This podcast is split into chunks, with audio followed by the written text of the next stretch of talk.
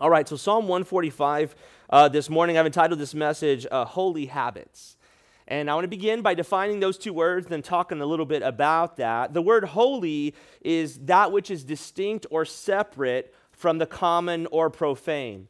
So something that's set apart for a special purpose. So when you were young and maybe you had a certain set of clothes that your mom only wanted you to wear in certain occasions, and if you wore those clothes outside, she was unhappy with you. Those were, in a sense, holy clothes.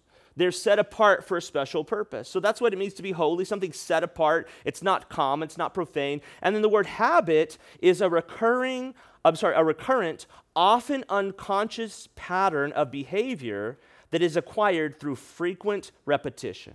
We all understand what habits are, right? We understand and we say, oh, I have these bad habits and I wish I had good habits. And we talk about habits a lot, but we don't often consider how we get habits. And so I love what Dallas Willard has to say about this. The illustration that I've heard him use, and I've been using it quite a bit in my own life, is he talks about the habit of driving a car.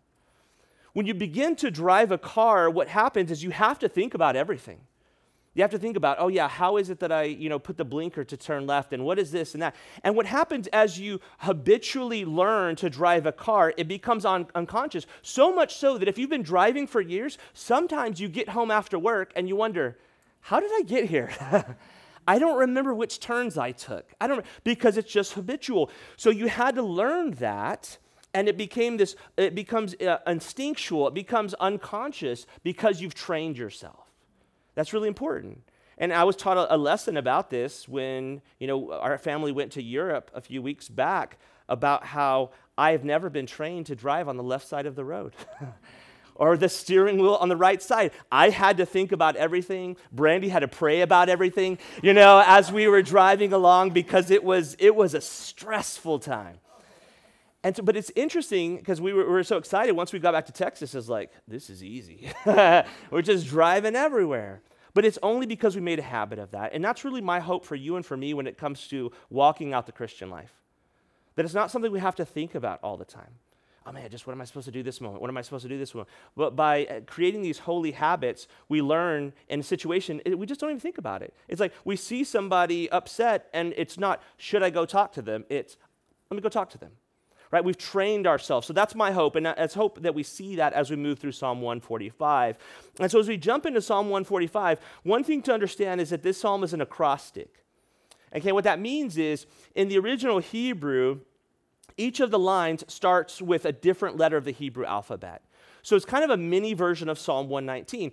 In Psalm 119, we had these sections of 8 where every verse in that section of 8 started with a letter of the Hebrew alphabet, and it was all about the Word of God.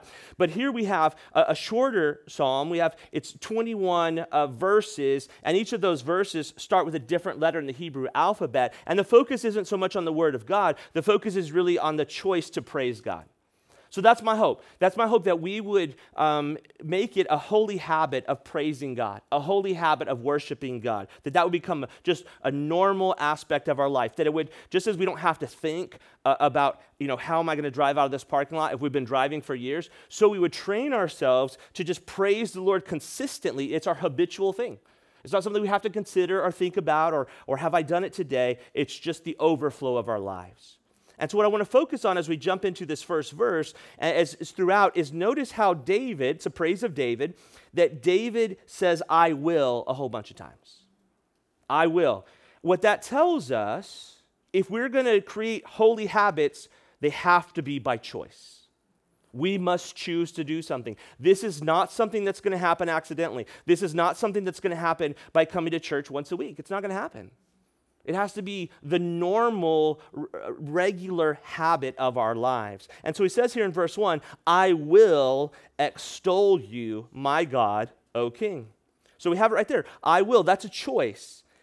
Now, please remember, think about it. You know this, but I'll just remind you. Repeated choices become habits.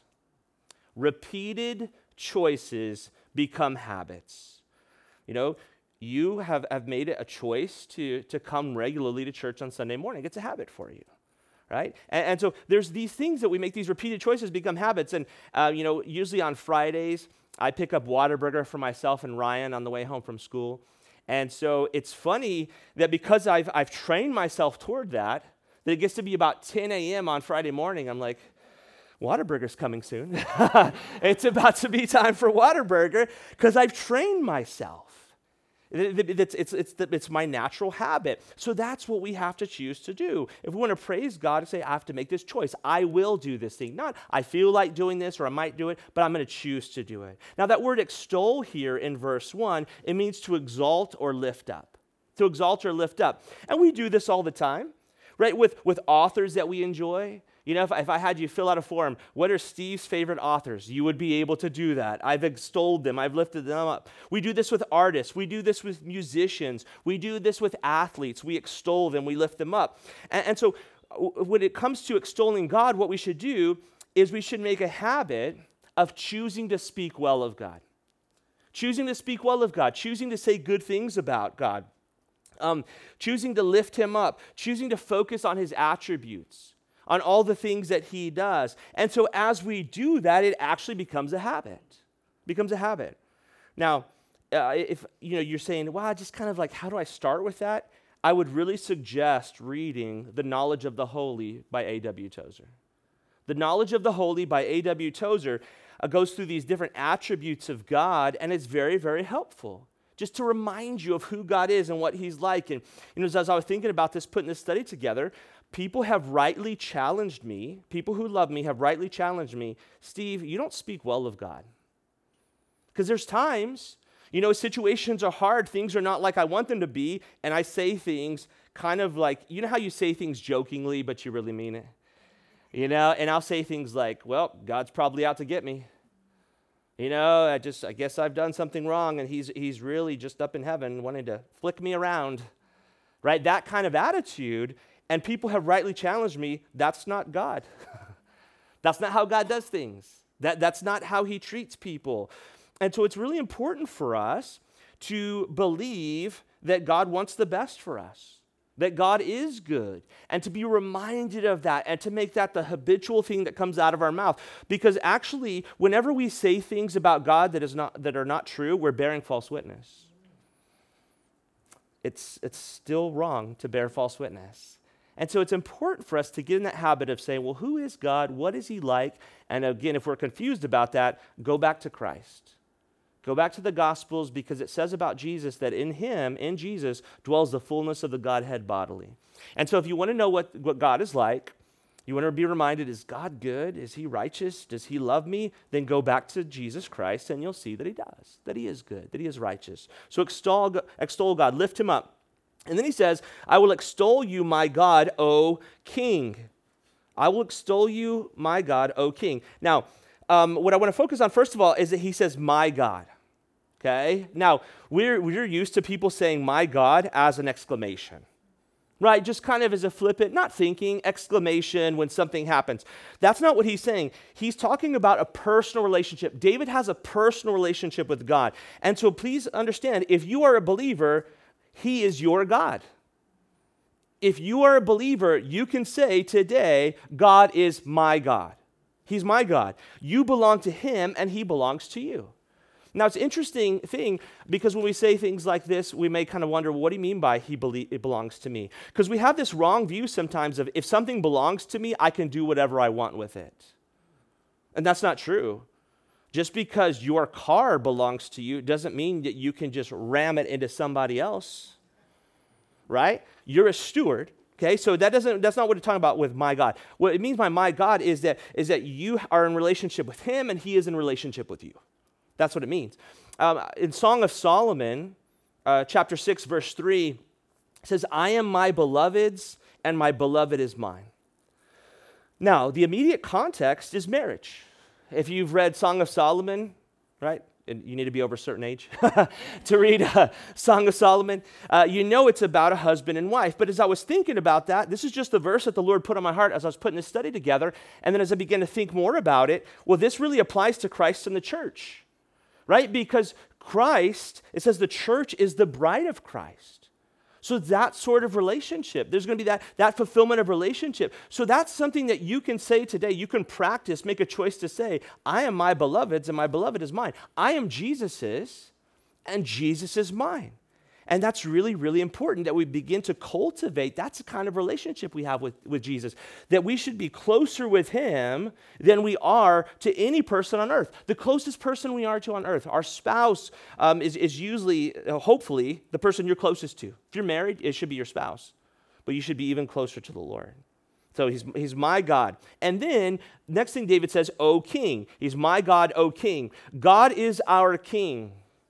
God is our ruler. God is our sovereign. He is the boss. And let me tell you, that's a good thing. It's a good thing that God is our boss. And here's one reason why. You don't need to pretend to be boss anymore.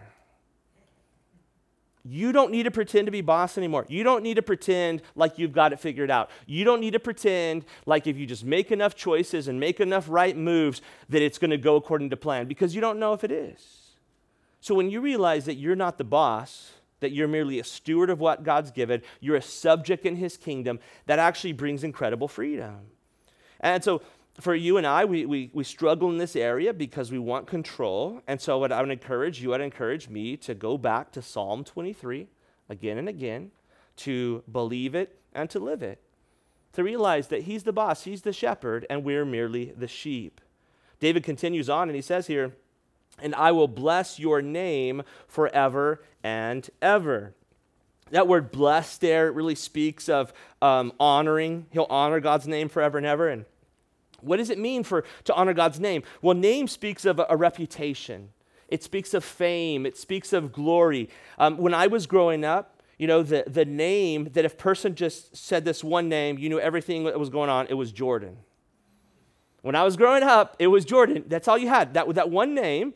And then you would know all these things, all these championships and these scoring titles and the best of all time and all of that. You understood that. So the name of God, and when you say God, we have to say, well, who does he represent?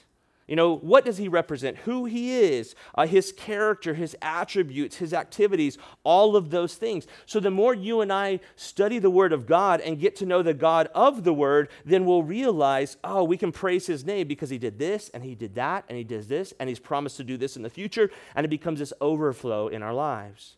And then it continues on. Notice, and I will bless your name forever and ever. Forever and ever. What is David saying? He's saying, I'm not going to ever outgrow honoring God. And there's never going to be a day where it's not a good day to honor God. And again, what do we have here? A choice repeated becomes a habit. David is choosing, and he says, I want this to be the repetition, the chorus of my life, that I'm blessing God's name, that I'm blessing his name over and over and over and over. And so if we can just, you know, kind of seek to make that a holy habit, of like every day when people run into us, they're going to know this is a person who blesses God's name. This is a person who honors God. This is a person who's seeking first the kingdom. All of those things, then what's going to happen is that's going to influence others, right? The people who have influenced me most in life have been those people who solidly sought the Lord. They weren't wishy-washy. They weren't up and down. They were people who knew the Lord and walked with him, and I benefited from that in their lives. Let's move on to verse 2 now. We see, every day I will bless you, and I will praise your name forever and ever. So essentially the same thing, right? This repetition, and then we're going to see that a lot, and you've seen that a lot through the Psalms, and we need this repetition because we need to keep the main things the main things. This world siren call is constantly pulling us away from the truth, trying to get us to form new bad habits. Trying to suck us into what they think is important, and so we're going to have to fight against that. Now, I love this every day here. So it's a reminder that every day is a good day to bless the Lord. Every day. Every day I will bless you. Not about Sundays, not about this, it's every day. You know, any day that ends in Y is a good day to bless the Lord.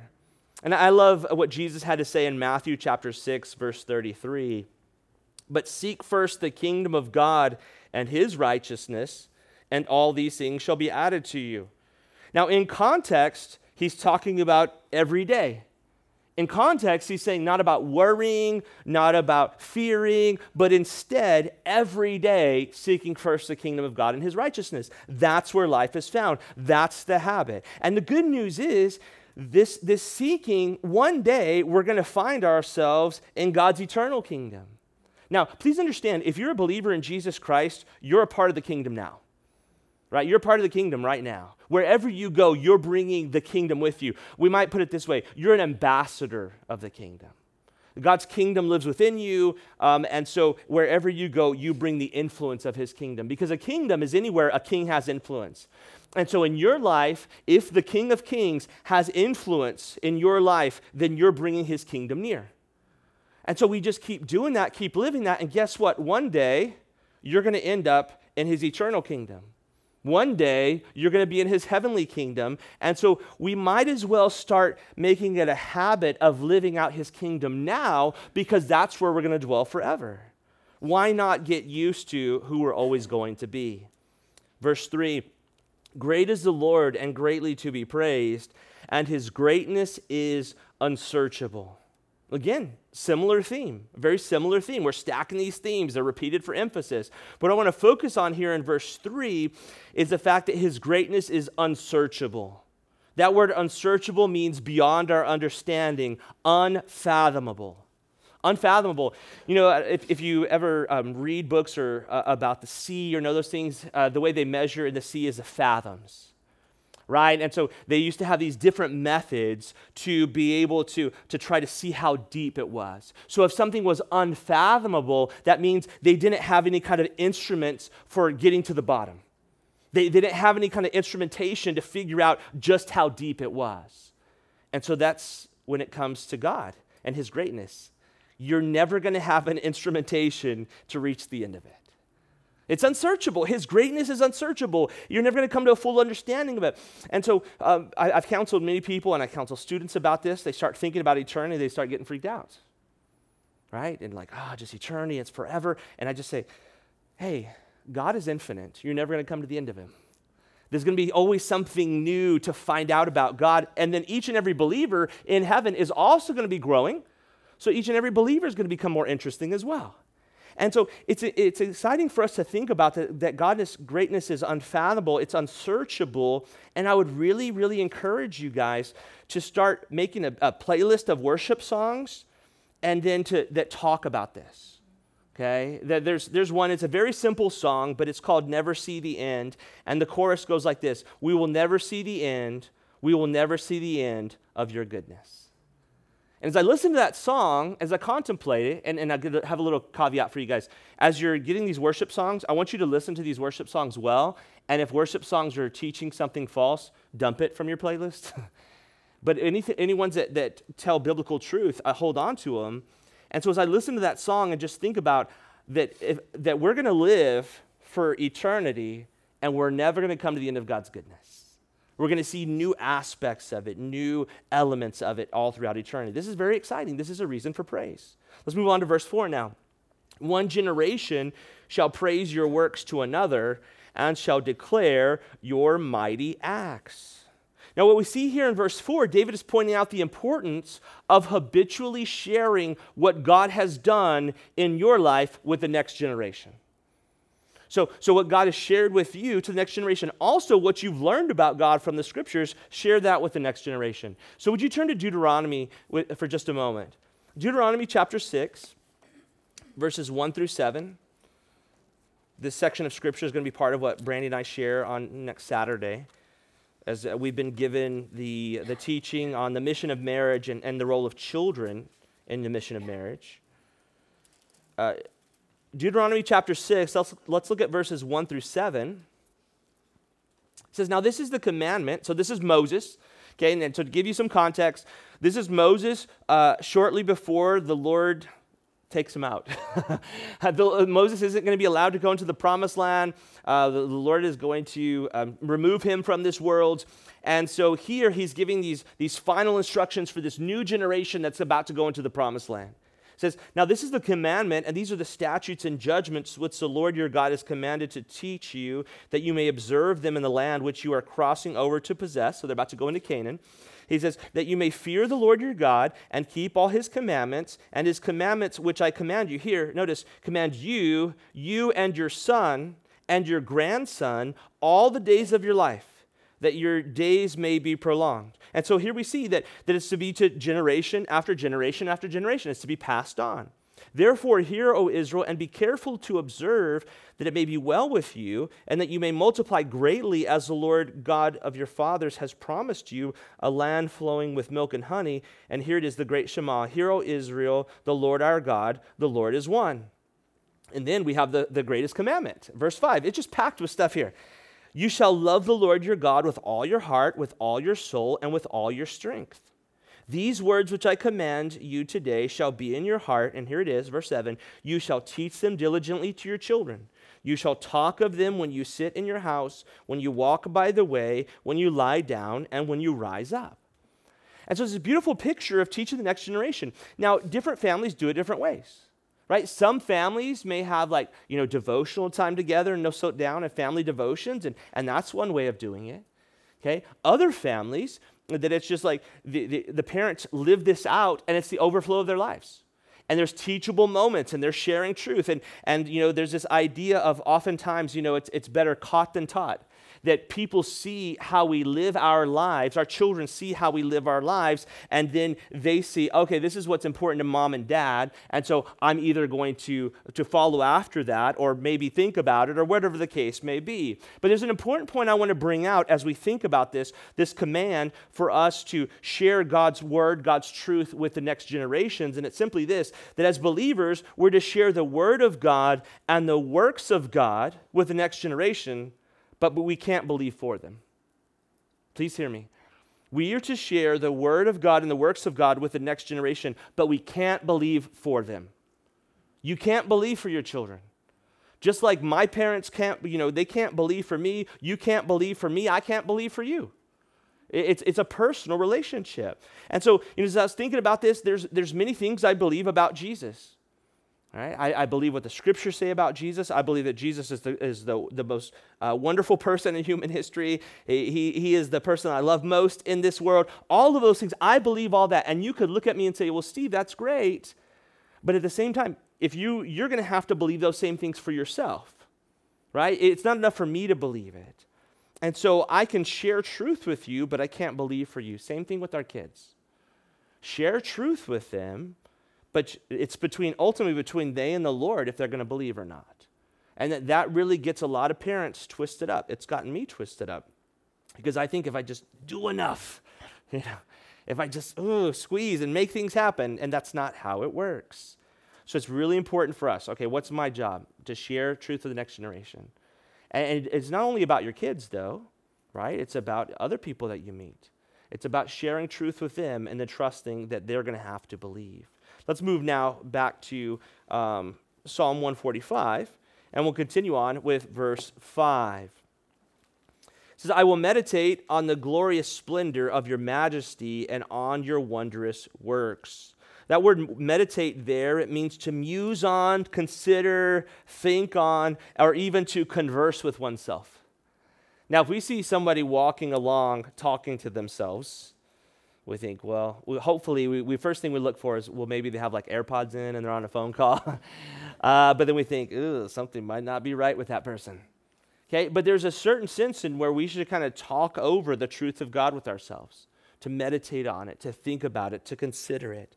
And so verse 5 here, what we see is really meditating on God's majesty, who he is, the wonder of who he is, and also to meditate on God's work, what he's done. So those are two separate things, who God is and what he's done. So to think about both of those things is important. Now, obviously, they're tied together, but they're things for us to consider. This brings us back to verses that I shared last week, Colossians chapter 3, verses 1 and 2. If then you were raised with Christ, seek those things which are above, where Christ is, sitting at the right hand of God. Set your mind on things above, not on things on the earth. So again, that's a choice, right? It's a habit, seeking and setting. Seeking things above, setting my mind on things above. The world, please remember, wants you to set your mind on things below. Why? Because that's how they make money off of you. I don't believe there's any kind of, you guys can argue with me later, but I don't believe there's any grand conspiracy other than people want money. People want money and people want to do what they want to do. Now, Satan uses that, right? The demonic powers uses that, but I don't think the people are thinking, oh, let me have vast conspiracy. People are just thinking, I want to do whatever I want to do, and I want to make as much money as I can doing it. So Satan uses that. So it's what are we to do? We're to seek those things above and set our mind on things above. Make that our habit. Verse 6 says, men shall speak of the might of your awesome acts, and I will declare your greatness. And so I love this declare, that word declare there. I will declare your greatness. And we see the I will again, so there's a choice, right? But the declare, it means to number or take account of. To number or take account of. In other words, this is a choice to recount God's greatness. So think about if you were to do this, if I were to do this, we go back to Genesis 1, and we start in Genesis 1, and we start taking an account of God's greatness. The fact that he makes everything out of nothing, that he makes all of these beings, that he makes these people, that he forgives after Adam and Eve sin, and he covers them with these. And we begin to just move through the scriptures, taking an account of God's greatness. And so it's an amazing thing. Now for you and I, again, a helpful thing to do is if we want to get in the habit of declaring God's greatness and of thinking about it, of numbering it, taking an account of it, again, listen to worship music and read A.W. Tozer. Those are a couple of places I would really encourage you to go. Verse 7 says, they shall utter the memory of your great goodness and shall sing of your righteousness. This word utter is a very interesting word. It means to eagerly utter, right? You're like really chatty about it. It means to bubble forth or gush forth or flow. So the idea here is that as we just kind of focus on God's greatness, as we kind of number it, as we account of it, as we think about it, it begins to bubble up in our lives. It begins to come out, right? There's an old saying that whatever's in your well comes up in your bucket. Whatever's in your well comes up in your bucket, right? Jesus said it a little more poetically when he says, out of the abundance of the heart, the mouth speaks. But it's that same idea. So if you fill your well, if I fill my well with God's goodness and his greatness, that's going to come forth. And I love the imagery that Jesus used in John chapter 7, verse 38. He says, he who believes in me, as the scripture has said, out of his heart will flow rivers of living water. And so he spoke that about the Holy Spirit. So I think all of this that we see here in Psalm 125 and these holy habits, we're not to just do them on our own, but we're to make these choices in conjunction, in fellowship, in submission to the Holy Spirit.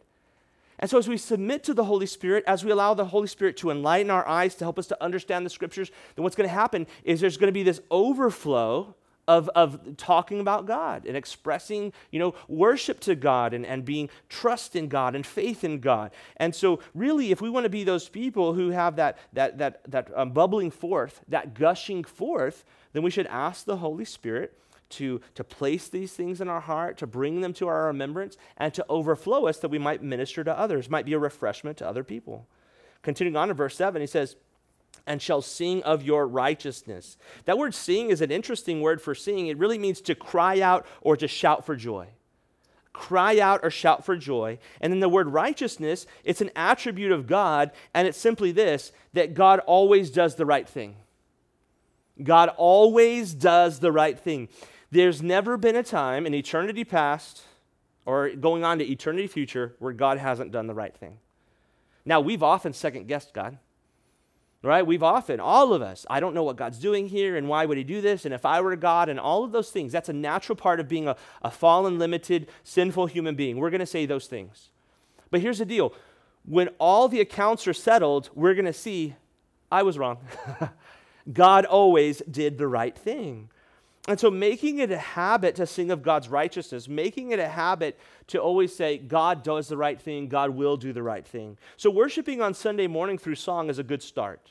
It's a good place to begin to sing of God's righteousness, but it shouldn't stop there. It should be a continual thing for us. Now, we're going to pick up the pace, and it's in my notes. It says right here, need to pick up the pace. We are to, I knew how this was going to go. And so we're to habitually remind ourselves of these truths. So we're going to move a little faster as we continue on through this psalm. All right, verses 8 and 9, it says, "The Lord is gracious and full of compassion, slow to anger and great in mercy. The Lord is good to all, and his tender mercies are over all his works." Now, I'm going to stop here for just a second and to something I was doing a little more study this morning and reading back through this. And so in some Jewish traditions, they would actually read this psalm, Psalm 145, 3 times a day, twice in the morning and once at night. You know, and that's maybe not a bad thing for us to do from time to time, to just read through this psalm, just to remind ourselves of these truths, to tell ourselves of these truths. And I love that verses 8 and 9 are just pregnant with meaning. Verses 8 and 9, there's so much good stuff for this. But I want to just sum up verses 8 and 9 is that God is good and he wants the best for us. Okay? God is good and he wants the best for us. Now, please understand, though, what's best for us is not necessarily whatever we want. Because truth be told, though we're much more sophisticated than the 3-year-old in the cart at HEB in the checkout line, we would never throw that big a fit for Reese's. But we do it in different ways. We basically say things to God like, if you loved me, you'd give me this or that. If you love me, you did this or that. And so what we need to remind ourselves is it's not about how I feel. It's not about what I think is good for me. The reality, the truth, the bedrock of existence is that God is good and he wants the best for us. And so that's important. And so I want to remind you, please hear me. No one is more interested in your good than God is. Not your kids, not your spouse, not yourself. No one is more interested in your good than God is. And so the job for you and I is to habitually remind ourselves of this. All right, though he may slay me, yet I will praise him. No matter what's going on, I'm just going to keep believing this truth. And no one's going to get to heaven and say, man, I wish I hadn't trusted God quite so much. I really wish I hadn't believed in his goodness quite so much. It'll be the opposite. Once we get him face to face, we'll say things like, how could I have ever doubted? So what we want to make a habit of is we want to train ourselves to be those kingdom citizens. We want to train ourselves to say, you know what, I'm just going to believe him. I'm going to trust him in this. Let's move on to verse 10. It says, all your works shall praise you, O Lord, and your saints shall bless you. So God's works rightfully praise him. The things that God has done, it praises him. It gives glory to him. And it reveals his praiseworthiness. And so we see these works, that he has works in nature. His majesty is revealed. His creativity is revealed. His magnitude is revealed. Then we have his works in our lives. It reveals his attention to us. It reveals his mercy toward us, his love toward us. And so it's wonderful as we just contemplate God's works, then it brings this overflow into our lives. Now, the next verses here, they focus on kingdom. I want you to see this in verses 11 through 13. It says, they shall speak of the glory of your kingdom and talk of your power, to make known to the sons of men his mighty acts and the glorious majesty of his kingdom. Your kingdom is an everlasting kingdom, and your dominion throughout all generations. So a lot of kingdom talk here. And so I did a little word search, and I didn't do this by hand. They are computers. But the word kingdom shows up in the New Testament 152 times. Okay, and almost all of those, not every single one, but the majority, the vast majority, speak of God's kingdom.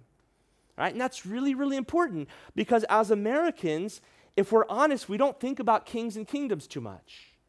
We're much more concerned with, oh man, what is this? In Congress, can they get their act together? And who's going to be the next president? And all that kind of stuff. And it's so easy for us to be distracted.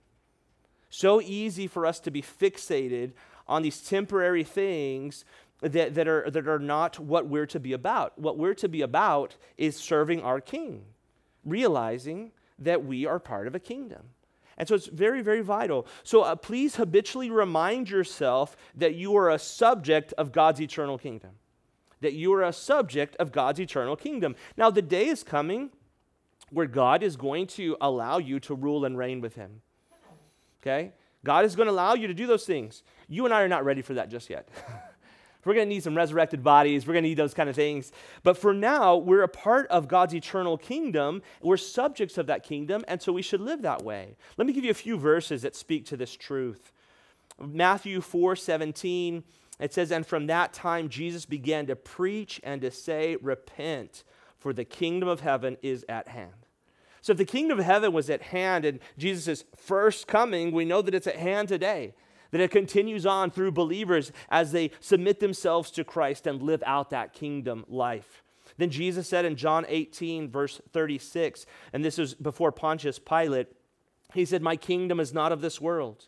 If my kingdom were of this world, my servants would fight so that I should not be delivered to the Jews, but now my kingdom is not from here." So in other words, Jesus is saying that you know, my kingdom is greater than this world system. My kingdom is above this. And so we need to remind ourselves of that we're to minister while we're here, but our kingdom is above.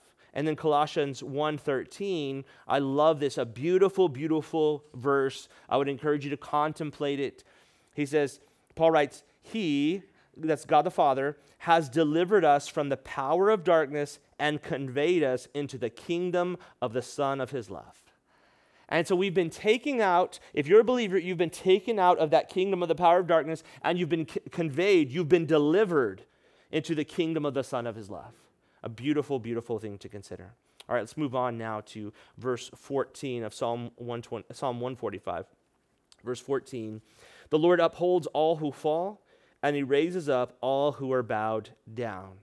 And so God cares for and attends to the fallen and the burdened. God cares for and attends to the fallen and the burden. And so for a little bit more on this, would you turn with me to Matthew chapter 11 for a moment?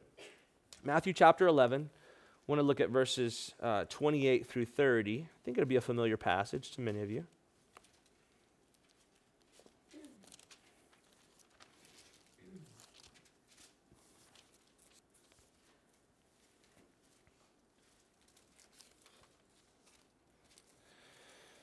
Jesus says, "Come to me, all you who labor and are heavy laden, and I will give you rest. Take my yoke upon you and learn from me, for I am gentle and lowly in heart, and you will find rest for your souls, for my yoke is easy and my burden is light."